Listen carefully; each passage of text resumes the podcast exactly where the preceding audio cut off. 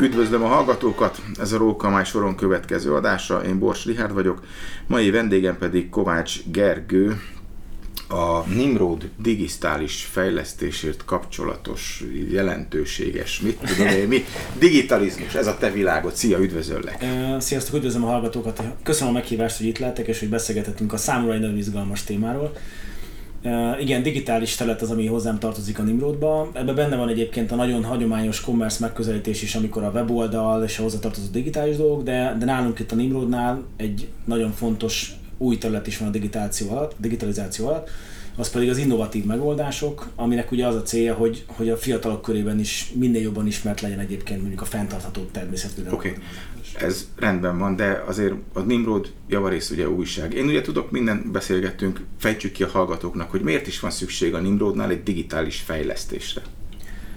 Ami látható az elmúlt tíz évből, és szerintem ezt nem kell kutatónak lenni, vagy, vagy rakétatudósnak, hogy gyakorlatilag a fiatalok, a következő nemzedék az a mobiltelefonjában él. Az új digitális világban, metaverzumban az elmúlt két évben nagyon sokat hallottunk már erről.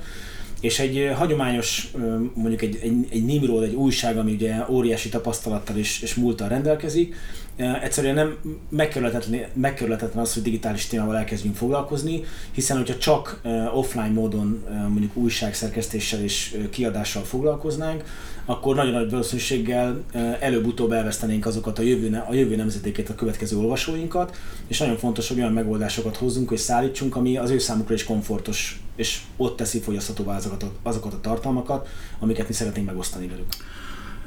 Ugye sok mindenről fogunk most beszélni, de ugye nagyon sok mindent csináltál már, megcsináltatok a stáboddal együtt, nem csak a Nimrodnál, hanem a világkiállítás kapcsán is, de erről majd később. De ami az apropó, ami miatt most beszélgetünk, hogy nem régiben ért véget a fenntarthatósági témahét, ugye, amit általános iskolák részére írtak ki.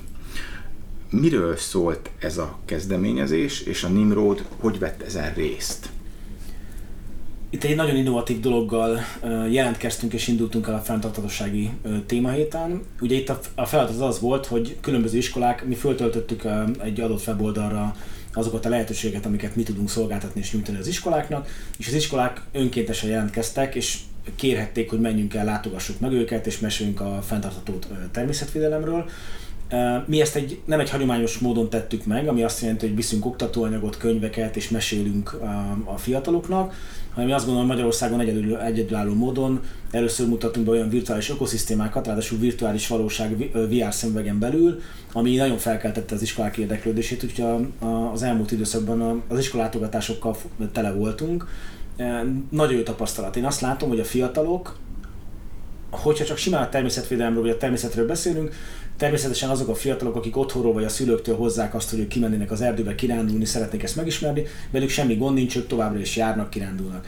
De ahogy mondtam már az előbb, a fiatalok távolodnak ettől a világtól, plázákba, városokba bent élnek a, a, az utcánkban, nem igazán jutnak ki az erdőbe, a természetbe, és itt nekünk egy óriási feladatunk van, hogy olyan, olyan trigger, olyan húzóhatást érjünk el azokon a platformokon, ahol ők otthonosan mozognak, ezek a különböző mobil applikációk, és most már bejöttek a VR szemüvegek is, ahol egyébként olyan izgalmas tartalmakat osztunk meg velük, és mutatunk be olyan edukációs tartalmakat, ami jóval közelebb hozza őket a, a valós erdőhöz. Ugye ezek például a virtuális ökoszisztémák, amiket mi is csináltunk és bemutattuk a fiataloknak, aminek gyakorlatilag az a célja, hogy egy VR szemüvegbe elutazok egy teljesen más vidékre, mondjuk a szavannára, Afrikába, vagy egy zempléni erdőbe, és azok a fiatalok, akik még életükben nem jártak kint az erdőbe, és, és, és szeretnének ezzel megismerkedni, ők fölveszik ezt a VR szemüveget, meglátják, hogy ez hogy működik, egy ilyen virtuális ökoszisztéma az egy az egyben a másolat egy, egy valós uh, környezetnek, ami azt jelenti mondjuk egy zempléni erdő esetében, hogy az állatok ma önállóan ott élnek, szépen léteznek, meg lehet őket nézni egy távcsővel, be tekinteni ebbe a csodálatos világba, és hogyha valakinek egyébként felkeltjük az érdeklődését, és nagyon sok olyan pozitív visszajelzést kaptunk, hogy ők egyébként ezt nem is gondolták, hogy ilyen létezik, meg ki tudnak menni megnézni egy szarvast, mert a mesébe látták meg a tévébe. Mi pedig biztosítottuk őket arra, hogy ezt meg tudják nézni tőlük 15 kilométerre és bármikor, nem kell VR szemüvegbe menni. Tehát itt én mondom, hogy óriási küldetés van, hogy a fiataloknak az új, a számukra uh, otthonosan uh, üzemeltetett digitális platformokon ugyanazt el tudjuk hozni nekik, legyen egy ilyen kis gondolatébresztő számukra, hogy mit tart egyébként az a természet, ami őket körülveszi, és ezzel, ezzel próbáljuk elérni azt, hogy kimenjenek az erdőbe, és, és kint legyenek egyébként a természetben. Mi a tapasztalatod? Túljelentkezés volt? Tehát túl nagy igény volt arra, hogy menjünk és csináljuk ezt meg? Vagy, vagy éppen, hogy kielégítő volt, megfelelő számban tudtatok részt venni ezeken az előadásokon? Hogy zajlott ez? Hát előre jelentkeztek az iskolák, egyelőre hogy túljelentkezés volt, mert túljelentkező volt az iskoláknál, ezért azt tűztük ki célul, hogy, hogy nem szeretnénk azt, hogy azok az iskolák, akik már később jelentkeztek, és nem a legelején a jelentkezési időszaknak, hogy ők kimaradjanak, úgyhogy célul tűztük hogy a következő hónapokban ezeket az iskolákat is le fogjuk látogatni, el fogunk menni hozzájuk. Egyébként nagyon gyorsan beteltek azok a helyek, amiket mi felajánlottunk.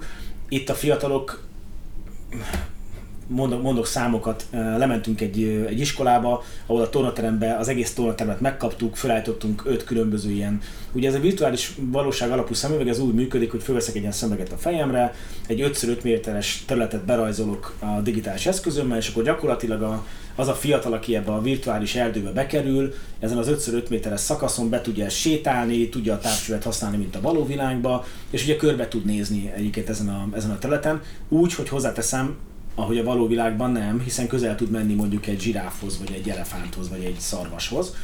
Na most ide az is, a, mi úgy készültünk, hogy az iskolákban kapunk egy tantermet, és ennek ellenére az iskoláknál egy egész tornatermet, meg, több iskolánál megkaptunk egy tornatermet, 80-100-150 diákot letudtunk, ilyen virtuális ökoszisztémát meg tudtunk nekik mutatni, hogy hogy működik egyébként a jövőben a digitalizáció, és milyen lehetőségek vannak a környezeti nevelésre.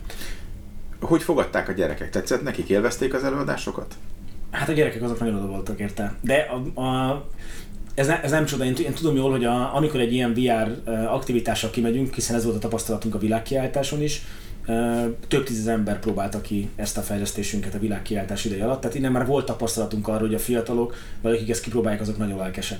Ami nekem nagyon pozitív volt, hogy nem csak a, a diákok vagy a gyerekek álltak sorba, hogy kipróbálják a szembeget, hanem a tanárok is. Tehát a tanárok azok ugyanúgy ott álltak, mint a, mint a gyerkőcök, hogy szeretnék megnézni, és ők is azt gondolják, hogy, hogy ennek kell, hogy legyen folytatása. Tehát jelezték felénk, hogy amennyiben a tanyagokban ezt egyébként ők használhatnák napi szinten, nagyon nagyban támogatná a munkájukat. Ugye említetted a világkiállítást, és ugye a központi esemény során te feleltél a digitális tartalmakért. Ugyanakkor ezek nagyon közkedvelt helyszínek voltak, akár diákok, akár a, a tanárok, vagy akár a látogatók részéről. A, a nagy érdeklődés mellett milyen tapasztalatokat gyűjtöttetek még? Hát ez, ez egy izgalmas kihívás volt, hiszen egyébként mi voltunk az elsők, most ezzel büszkélkedni szeretnék, mert, mert, mert van okunk rá, azt gondolom, Európában, aki mondjuk egy világkiáltást a virtuális valóság alapú eszközökön megvalósítottuk, ez mit jelentett? Ez azt jelentette, hogy a, a teljes, teljes világkiáltás be volt digitalizálva, és virtuális valóság alapon szemüvegbe, és a weben is végignézhető volt. Tehát aki esetleg nem tudott eljönni, akár azért, mert hátrányos SD volt, vagy nem tudott eljutni, vagy korlátozott volt, vagy külföldön szerette volna ezt megnézni, ennek volt, le, volt ennek a látogatónak lett lehet, volt lehetősége arra, hogy ez bejárja és meg tudja nézni. Ez az egyik szerintem, hogy nagyon, nagyon pozitív volt, és, és nagyon sokan pozitív visszajelzést adtak erre. A másik, ami nagyon ismert volt, és, és, és szintén büszkék lehetünk rá, hogy ebben az időszakban az első között voltunk, akik, mint az előbb is mondtam, virtuális ökoszisztémát mutattunk be a fiataloknak, és ki lehetett próbálni egyébként ezeket az erdőket, a szavannát, vadászni is lehetett egyébként ezeken a, ezekben az applikációkban. A világkiállítás. A világkiállítás ideje alatt. Sőt, az iskoláknál ez nem, ezeket ez nincsen, ott mi olyan virtuális ökoszisztémákat vittünk, ahol egyébként természet megfigyelésre volt lehetősége a fiataloknak. És ami talán a legismertebb volt, vagy a legtöbben szerették, az pedig egy olyan sólyom szimulátor volt, ahol fizikailag rá kellett feküdni egy ilyen, hát ilyen speciális széknek tűnő eszközre, és ahogy a testünkkel mozogtuk, gyakorlatilag imitáltuk egy, egy madárnak a mozgását, és itt ugyanúgy ennek a madárnak egyébként egy erdő felett kellett repülni. Ezt rettentően szerették egyébként a fiatalok, de a felnőttek is a világkiáltás alatt. A technika fejlődését követe, hogy látod, lesz még valami folytatás ennek a dolognak? Lehet még fokozni? Igen, tehát én, én hiszek abba, hogy, hogy itt az egy, az egy szerencsés dolog, hogy, hogy a menedzsment az nyitott arra, hogy innovatív dolgokat csináljunk itt a Nimrodon belül, és a további terveink a következő egy-két évben pedig, pedig ilyen irányúak, ami azt jelenti, hogy szeretnénk elmenni, és olyan megoldásokat szeretnénk mutatni, ami egyébként a közveti nevelésben például használható. Ugye ez, ez a legjobb visszajelzés most a fenntarthatósági hét után, hogy ezeket a virtuális platformokat, amiket elkezdtünk fejleszteni, ezeket, ezeket folytatni kell, hiszen a tanárok is, a diákok is olyan visszajelzést adtak, hogy ez, hogy ez rendkívül innovatív és immerzív, ami azt jelenti, hogy nagyon-nagyon be tudja szívni a diákokat, és nagyon gyorsan tud tudás anyagot átadni, és ugye a, ami egy nagyon érdekes dolog, hogyha három dimenzióban látunk mondjuk egy ilyen egy szarvast egy, egy, egy erdőben, akkor oda tudok menni a szarvashoz, hogyha megérintem a szarvast virtuálisan, akkor le tud kerülni a bőre, meg tudom nézni mozgás közben az izomzatát az állatnak, hogyha leveszem az izomzatát, akkor meg tudom nézni a csontozatát is, tehát gyakorlatilag olyan plusz lehetőséget tudunk adni a tanárok és a diákok kezébe, ami egy normál tankönyvvel, vagy egy normál ö, ö, órával, nem, vagy a tanár, a tanár által tanított anyaggal nem átadható a diákoknak, és rendkívül mélyen be tud ivódni, nagyon jó megértést tud adni, és nyilván ez kapcsolatban megszereteti a természetet. Szeretnénk tovább menni ezen az irányon, ami azt jelenti, hogy, hogy akár újabb virtuális ökoszisztémákat létrehozni, támogatni az, a hazai oktatást abban, hogy ezeket tudják ők is használni. És ezen kívül van még egy, egy csomó izgalmas ötletünk, hogy hogy lehet, hogy lehet még többet adni a Nimrod újsághoz, ebből kijövő háromdimenziós tartalmakkal, stb. stb. De ez a jövő zenéje szerintem minden, én azt tudom csak mondani mindenkinek, aki a Nimrodot olvassa, hogy izgalmas dolgokat fogunk hozni a következő egy-két évben. Ez lehetne jó zárszó, de muszáj valamit megkérdeznem, hogy ugye nem, lehet, hogy titkot árulok el, lehet, hogy nem, nem baj. A, világkiállítás és a közvetlen kapcsolatod ezzel a munkával fertőzött meg úgy gondolom a vadászattal, és le is tetted a vadászvizsgát, tehát vadászol. Tehát pontosan tudod azt, hogy amit megmutatsz, az milyen a valóságban, nem pedig ez a vizet iszik, bort prédikál, vagy hogy van. Na mindegy. Te benne vagy, tudod, hogy miről szól. Hogy látod a, most az iskolásokat egy picikét elfelejtve, a vadászat, vadgazdálkodás terén ezeknek a technológiáknak van jövőjük? Lesz jövőjük? Én azt gondolom, hogy igen. Tehát amivel készülünk egyébként, és ez, ez hát most titok, nem titok, én azt gondolom, hogy ez, ez, ez, ez szintén megkerülhetetlen. Tehát, hogyha azt nézzük, hogy hogy képeznek egy pilótát. Egy pilótát úgy képeztek 20 évvel ezelőtt is, 10 évvel, most már az elmúlt években pedig már nem kérdés, hogy, hogy VR szimulátoron és szimulátoron gyakorol, gyakorolnak a pilóták, hiszen tudjuk, hogy nem biztos, hogy folyamatosan repülni kéne órákat és a környezetet szennyezni mondjuk ezekkel a repülőgépekkel, főleg úgy, hogy nincsenek mögötte utasok, stb. stb. Azt látjuk Magyarországon, hogy bejött már a virtuális oktatás a kocsi vezetőknél. Tehát most már azt lehet készülni a vizsgára egyébként egy autóvezetőnek egy virtuális szimulátorban.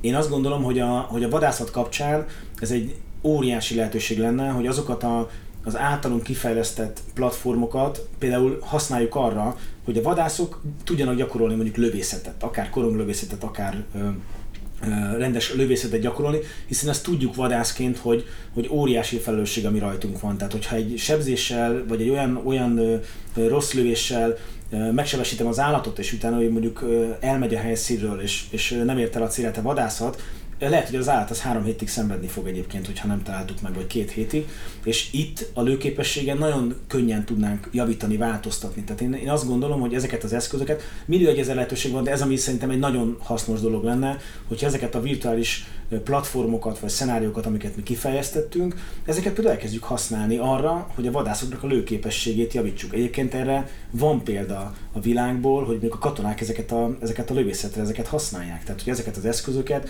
igenis lőképességfejlesztésre használják, hogyha a katonák ezt meg tudják tenni, akkor miért tehetnénk ezt meg a vadászokkal? Főleg úgy, hogy azt gondolom, hogy, hogy az elmúlt három évből óriási tudásunk van abban, hogy hogy lehet ezeket az eszközöket erre használni. Úgyhogy én ezt mindenképpen szeretném továbbvinni és, és kihasználni ezeket a lehetőségeket további jó munkát. Nem mondom, hogy sok sikert, mert az nem biztos, hogy jót tesz egy vadásznak, de nagyon-nagyon sok energiát tegyél mert látszik, hogy érted és szereted. Köszönöm a beszélgetést. Köszönöm szépen a lehetőséget, és mindennek szép napot.